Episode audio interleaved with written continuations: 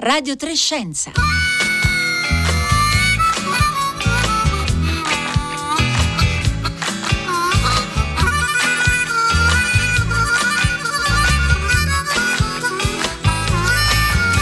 Le 11.30 e 37 secondi in questo istante. Buongiorno da Marco Motta, bentornati all'ascolto di Radio Trescenza in questo venerdì 5 novembre. Oggi torniamo a Glasgow per fare il punto sulla COP26, la conferenza sul clima delle Nazioni Unite che proseguirà fino a venerdì prossimo 12 novembre, su cui, sulla quale sappiamo ci sono grandi eh, aspettative, aspettative descritte in maniera molto evocativa, diciamo, martedì scorso in un uh, discorso che eh, forse vi sarà capitato di ascoltare, perché è molto circolato in rete in questi giorni, ma sul quale vale la pena di soffermarsi. La voce è quella di Sir David Attenborough, 95 anni, il grande naturalista e divulgatore britannico, eh, volto di innumerevoli eh, documentari della BBC, che ha esordito eh, parlando ai delegati della COP26 dicendo mentre trascorrete le prossime due settimane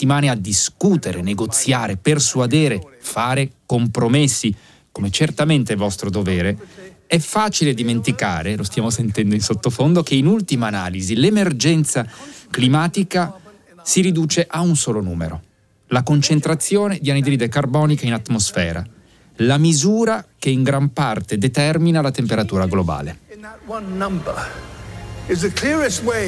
To chart our own story, for it defines our relationship with our world.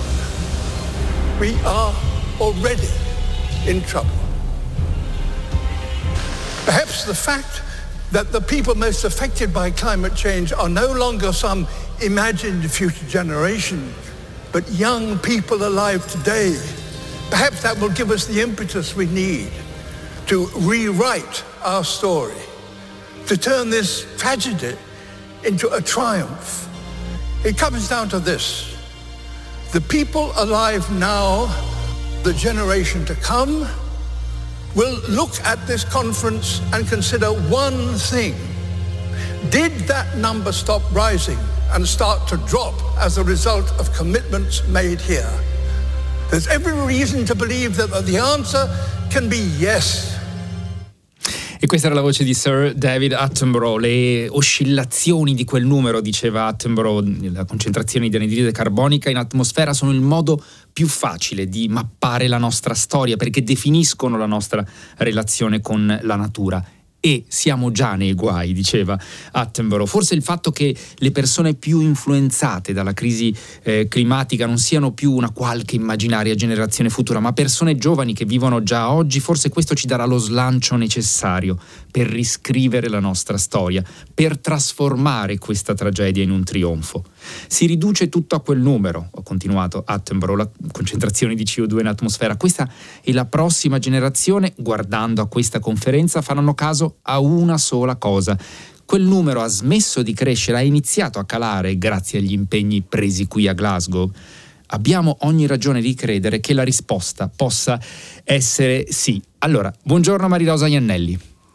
Buongiorno a tutte e tutti. Lei Glasgow, è... ciao. Ciao, lei era, eh, era, già a Glasgow eh, martedì scorso, è un discorso quello di Attenborough che, che, ha avuto un qualche impatto sui delegati presenti alla COP26, così come ce l'ha avuto diciamo nell'infosfera in rete?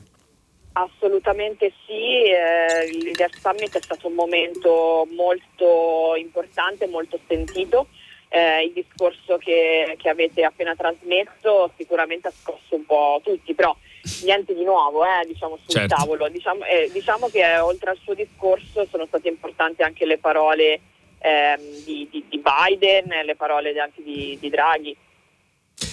Allora, Marirosa... E di Boris Johnson. E di Boris Johnson, naturalmente, sì. dei leader che hanno aperto appunto eh, nel World esatto. Leader Summit eh, i lavori eh, della eh, COP26. Allora, Marirosa Iannelli, intanto grazie davvero per essere con noi, coordinatrice della sezione Clima Advocacy di Italian Climate eh, Network, oltre che presidente del Water Grabbing eh, Observatory.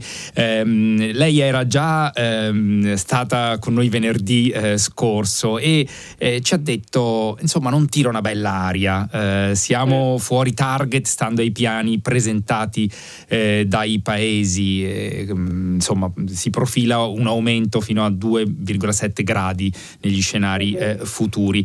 In questi primi giorni diciamo, di lavori della COP26, quella, quell'aria si è un po' modificata? Qual è la sua impressione così a voluccia? Allora, poi entreremo nei dettagli sì, naturalmente. Sì. Sì, devo dire che eh, in realtà l'aria si è un, po', è un po' cambiata, diciamo che adesso dopo anche le prime, le prime, due giornate anche faticose dal punto di vista della logistica, mm. ehm, i, i, paesi hanno iniziato a negoziare e sono arrivati anche un po' i primi feedback diciamo, positivi sugli obiettivi di questa COP che sono legati appunto agli NDCs, no? quindi al, ai piani di mitigazione. Quello che lei ci aveva definito venerdì scorso come promesse esatto. di matrimonio. Esatto, esatto, in quel mm. senso. E, mm, e, quindi appunto il dialogo che è partito eh, ha riportato sul tavolo alcuni punti eh, ostici da anni. Mm. E poi anche un'altra parte che è molto tecnica, che è legata alla trasparenza del conteggio anche del, di queste emissioni, ehm, sta iniziando a, ad essere diciamo, di, di buon auspicio. Vediamo. Bene, eh, insomma ci sono alcuni aspetti che eh, lasciano eh, diciamo un po' aperto lo, l'ottimismo e su questo in realtà ci vorremmo anche soffermare oggi perché siamo partiti, abbiamo voluto riascoltare anche il discorso di eh, David Attenborough perché toccava due aspetti che appunto in qualche maniera eh, vorremmo affrontare oggi, anche sulla base di quello che ci stava dicendo Maria Rosa Iannelli, di quello che è avvenuto in questi primi giorni di negoziati. Se la COP26 eh, potrà essere definita un successo successo un fallimento, se ha senso una eh, dicotomia diciamo così netta? E poi quanta distanza si può misurare oggi in questo momento tra le richieste dei molti movimenti eh, giovanili più o meno organizzati dai Fridays for Future a Youth for Climate e, e il merito degli impegni eh, del, delle decisioni che eh, si stanno prendendo all'interno appunto di eh, COP26 delle sale in cui si svolge COP26. Abbiamo invitato abbiamo anche con noi dovrebbe averci raggiunto nel frattempo Stefano Caserini, buongiorno. Buongiorno docente di mitigazione dei cambiamenti climatici al Politecnico di Milano, tra gli animatori eh, del sito climalteranti.it che da molti anni ha il merito eh, di eh, sorvegliare, monitorare, divulgare eh, i temi legati alla eh, crisi eh, climatica e ha anche una lunga esperienza di appunto COP ehm, negli, nel, nelle edizioni naturalmente passate. E, Stefano Caserini, lei ha scritto nei giorni scorsi proprio sul sito Climalteranti un post dal titolo Il successo e il fallimento della COP26. Allora partiamo da qui perché insomma lei... Ehm, ragionando sulle aspettative che circondano eh, naturalmente eh, questa COP, diceva non, eh, diciamo, non soffermiamoci troppo su una dicotomia così netta eh, come successo o fallimento. Perché? Perché il negoziato internazionale sul clima ha ormai quasi 30 anni e sicuramente ne continuerà per altrettanti e va visto come un lento processo incrementale in cui in ogni conferenza delle parti ci sono degli avanzamenti, a volte dei punti di fermata, a volte gli avanzamenti sono più rapidi e decisi, ma è impossibile che una singola COP possa da sola portare al raggiungimento, ad esempio, degli obiettivi dell'accordo di Parigi. Ogni COP ha una sua agenda, ci sono delle cose che vengono discusse, quindi altre non vengono discusse. Sono, è sicuramente molto importante tutto il lavoro che fanno i capi di Stato, questi summit che portano magari a prendere le decisioni che non sono della COP ma che influenzano poi gli investimenti degli Stati in alcuni settori. Ma eh, non bisogna pensare che con questa COP si possa raggiungere quell'obiettivo molto ambizioso dell'accordo di Parigi di fermare il riscaldamento ben sotto i due gradi. Qua possono venire dei passi in quella direzione che poi andranno completati sicuramente nelle COP dei prossimi anni. Quindi mettersi nella traiettoria per arrivare in quella direzione non garantisce che ci arriviamo di sicuro. Ecco, quindi chi vede il successo come la COP come eh, una decisione che porta a stare sotto un grado e mezzo mm, sicuramente verrà deluso. Ma qual è la sua impressione, ehm, Stefano Caserini, da questi primi giorni di lavori? Perché alcuni eh, impegni sono già emersi, si è parlato per esempio eh, di impegni da parte di eh, alcuni paesi sulla riduzione eh, delle emissioni di metano che insomma eh, Sir, Sir, David Attenborough concentrava l'attenzione soprattutto sulla CO2, però eh, ricordiamo che ci sono altri gas serra, forse principale, la principale altra minaccia dal punto di vista appunto degli, degli effetti, dell'effetto serra è proprio il metano. Sono impegni eh, concreti, vincolanti che tracciano una direzione netta in direzione, appunto, scusate il gioco di parole, di una riduzione delle, delle emissioni globali? Allora, sono sicuramente degli impegni importanti perché sono delle azioni che eh, non erano previste nel passato. Certo bisogna ricordare che sono impegni, quindi non è che c'è la garanzia che questi impegni verranno sicuramente eh, eh rispettati. Eh, cioè, c'è un impegno crescente, l'ambizione è cresciuta ancora in questa COP, non bisogna dimenticarsi che c'è stato un, eh, da parte ad esempio dell'Europa, degli Stati Uniti, poi anche della Cina, dell'India, c'è stato un incremento importante di quelli che sono stati le, le, le, le, azioni che si intendono mettere in campo. Poi dopo ci deve essere il passaggio dei compiti a caso, ossia gli Stati devono fare al loro interno tutte quelle normative per, di, per permettere di rispettare gli impegni e questo non è un passaggio scontato. Um, però il, quello che possiamo vedere con, con interesse è che ci sono anche degli impegni magari non direttamente legati a questi contributi nazionali come quello che si è discusso ieri, in cui c'è stata anche l'Italia che ha aderito a un documento in cui ci si impegna a non finanziare più il settore fossile dal 2022, quindi di fatto l'anno prossimo. E questo vuol dire che se verrà rispettato eh, molti finanziamenti che arrivano ancora attraverso vari organismi del governo italiano, pensiamo alla Cassa Depositi e Prestiti, allo sviluppo delle infrastrutture fossili in giro per il mondo, dovranno fermarsi. Ecco, se succede questo sicuramente per l'industria fossile è un bel momento di arresto, quindi ci sono anche delle cose interessanti che stanno succedendo. Maria Rosa Iannelli, anche lei ha l'impressione eh, che appunto da, dal punto di vista del, degli impegni che eh, perlomeno eh, che vengono eh, presi in quel contesto si stiano eh, davvero eh, smuovendo delle, delle, cose, per esempio proprio sulla rinuncia ai finanziamenti, agli investimenti sulle, sulle, fonti fossili. Se, se, ne discute lì a, a, a COP26 di quanto appunto sia poi importante, quali sono i meccanismi per garantire che questi impegni poi effettivamente diventino azioni concrete e di quali eh, strumenti, su quali strumenti si può contare da questo punto di vista? Assolutamente, sono molto in linea con quello che ha appena detto Stefano e, e, e qua diciamo la, l'impressione, allora ci sono un, un, po' due parti, diciamo, chi sta seguendo dall'interno del negoziato e, e ovviamente anche tutti i side event e eh, tutti i momenti che, che, ci sono per approfondire, per fare delle riflessioni, eh, ha questa, diciamo, questo ottimismo anche.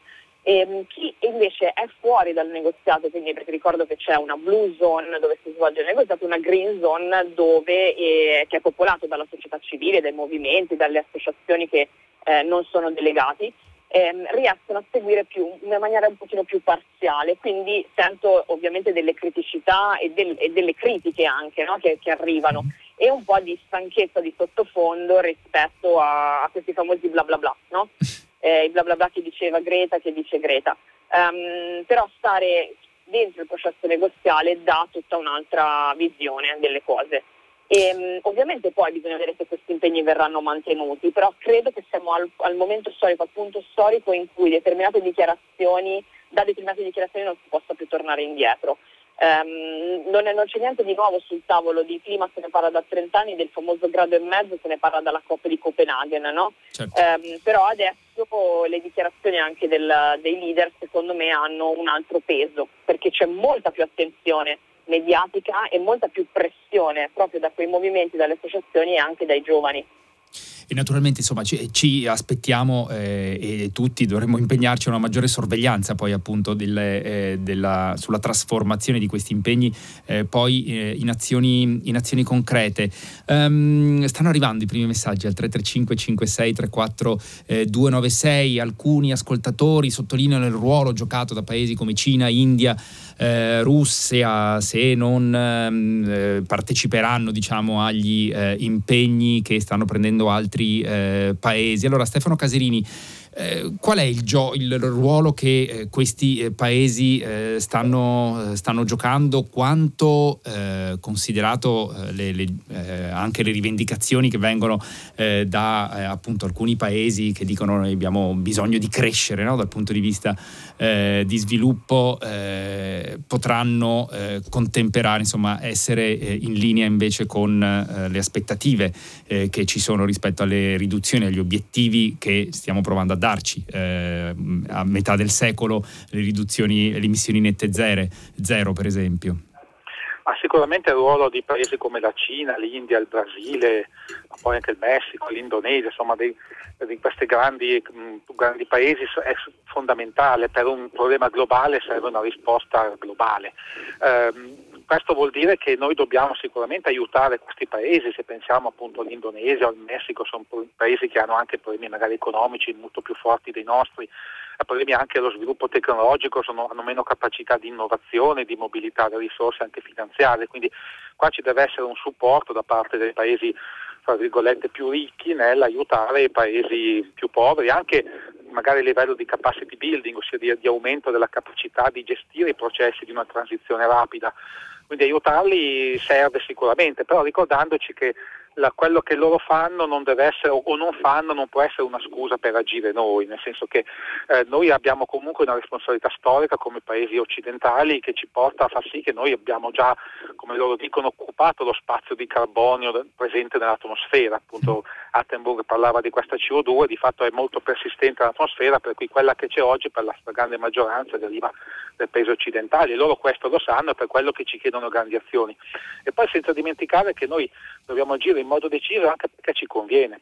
Cioè negli scenari della Commissione europea in cui ci sono obiettivi più ambiziosi si mostra come ci sono vantaggi per la competitività, per minori impatti sulla salute. Quindi questi paesi dovranno fare la loro strada, dobbiamo cercare a livello diplomatico di portarli ad azioni più ambiziosi, però non deve essere per noi una, una, una scusa per rallentare la nostra, la nostra marcia ecco, e ha, ha dei motivi diversi. C'è, c'è, una questione molto concreta che pone un ascoltatore o ascoltatrice, eh, non si firma, non si riesce a leggere la firma al 335 5634 296. Se ad esempio la Russia per ottemperare gli accordi sul clima tagliasse l'estrazione di metano, come farebbe l'Europa a scaldarsi in inverno? Naturalmente qua si solleva la questione della dipendenza energetica poi di eh, alcuni, se non di tutti i paesi eh, europei. Eh, Stefano Caserini. Ah, ci sono molti studi fatti da tanti gruppi di ricerca che mostrano com'è possibile um, soddisfare i nostri bisogni energetici facendo a meno del gas, del carbone, del petrolio. Si tratta di farlo rapidamente in questi di fatto 20-30 anni che sono previsti e dobbiamo sicuramente, ad esempio nel caso delle gas delle abitazioni, rendere le case più efficienti, poi usare molte più pompe di calore al posto delle caldaie a gas.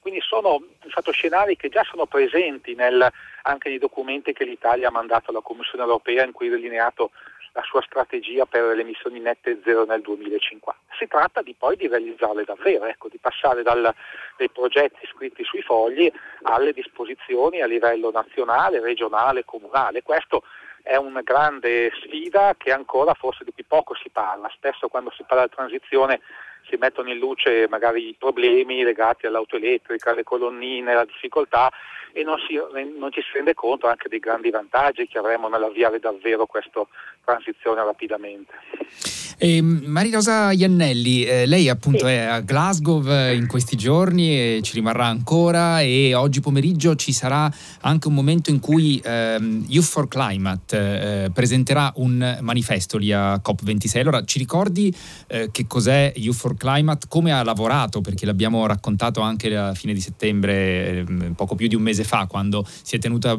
qui la pre-COP eh, qui a Milano in Italia, ricordiamo l'Italia è co-organizzatrice insieme al Regno Unito eh, di questa COP26. Eh, che tipo di contenuti saranno presentati eh, nella, mm, nel manifesto di Youth for Climate e le vorrei chiedere anche quanto pesa eh, il fattore della cosiddetta giustizia climatica che ehm, mi pare rimanga sempre al centro eh, diciamo, delle questioni sollevate da, mh, mm, da, dai, dai, vari movimenti eh, che stiano presidiando questi, il tema della crisi eh, climatica perché lo sappiamo proprio la transizione energetica che si eh, dovrà ehm, completare nei prossimi eh, decenni, il tema della, dell'equità sarà eh, fondamentale.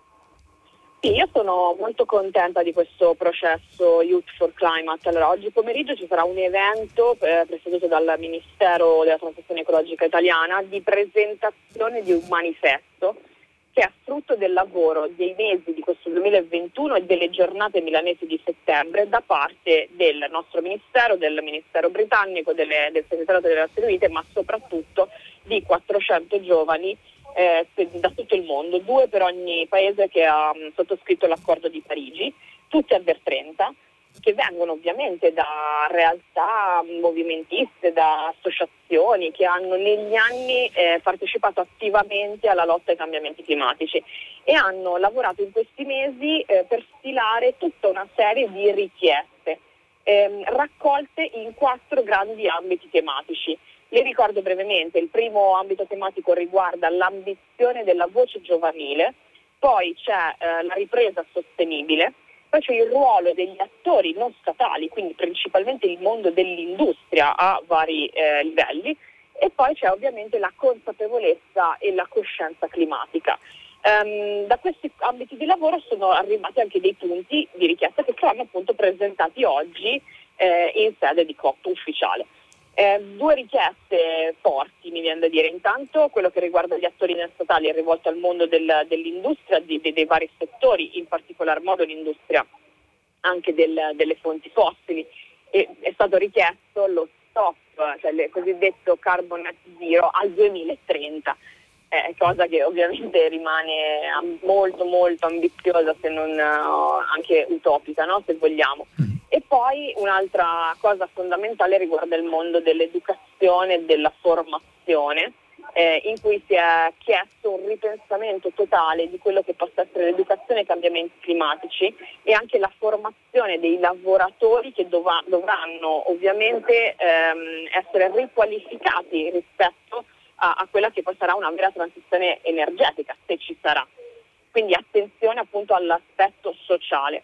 Um, questa piattaforma, questo Youth for Climate Event sarà, è stata l'edizione zero perché eh, da ora in avanti formalmente i giovani entreranno all'interno del processo negoziale con un momento eh, annuale, almeno così è stato dichiarato sia da Draghi che da Cingolani, eh, di scambio di confronto dei giovani da tutto il mondo.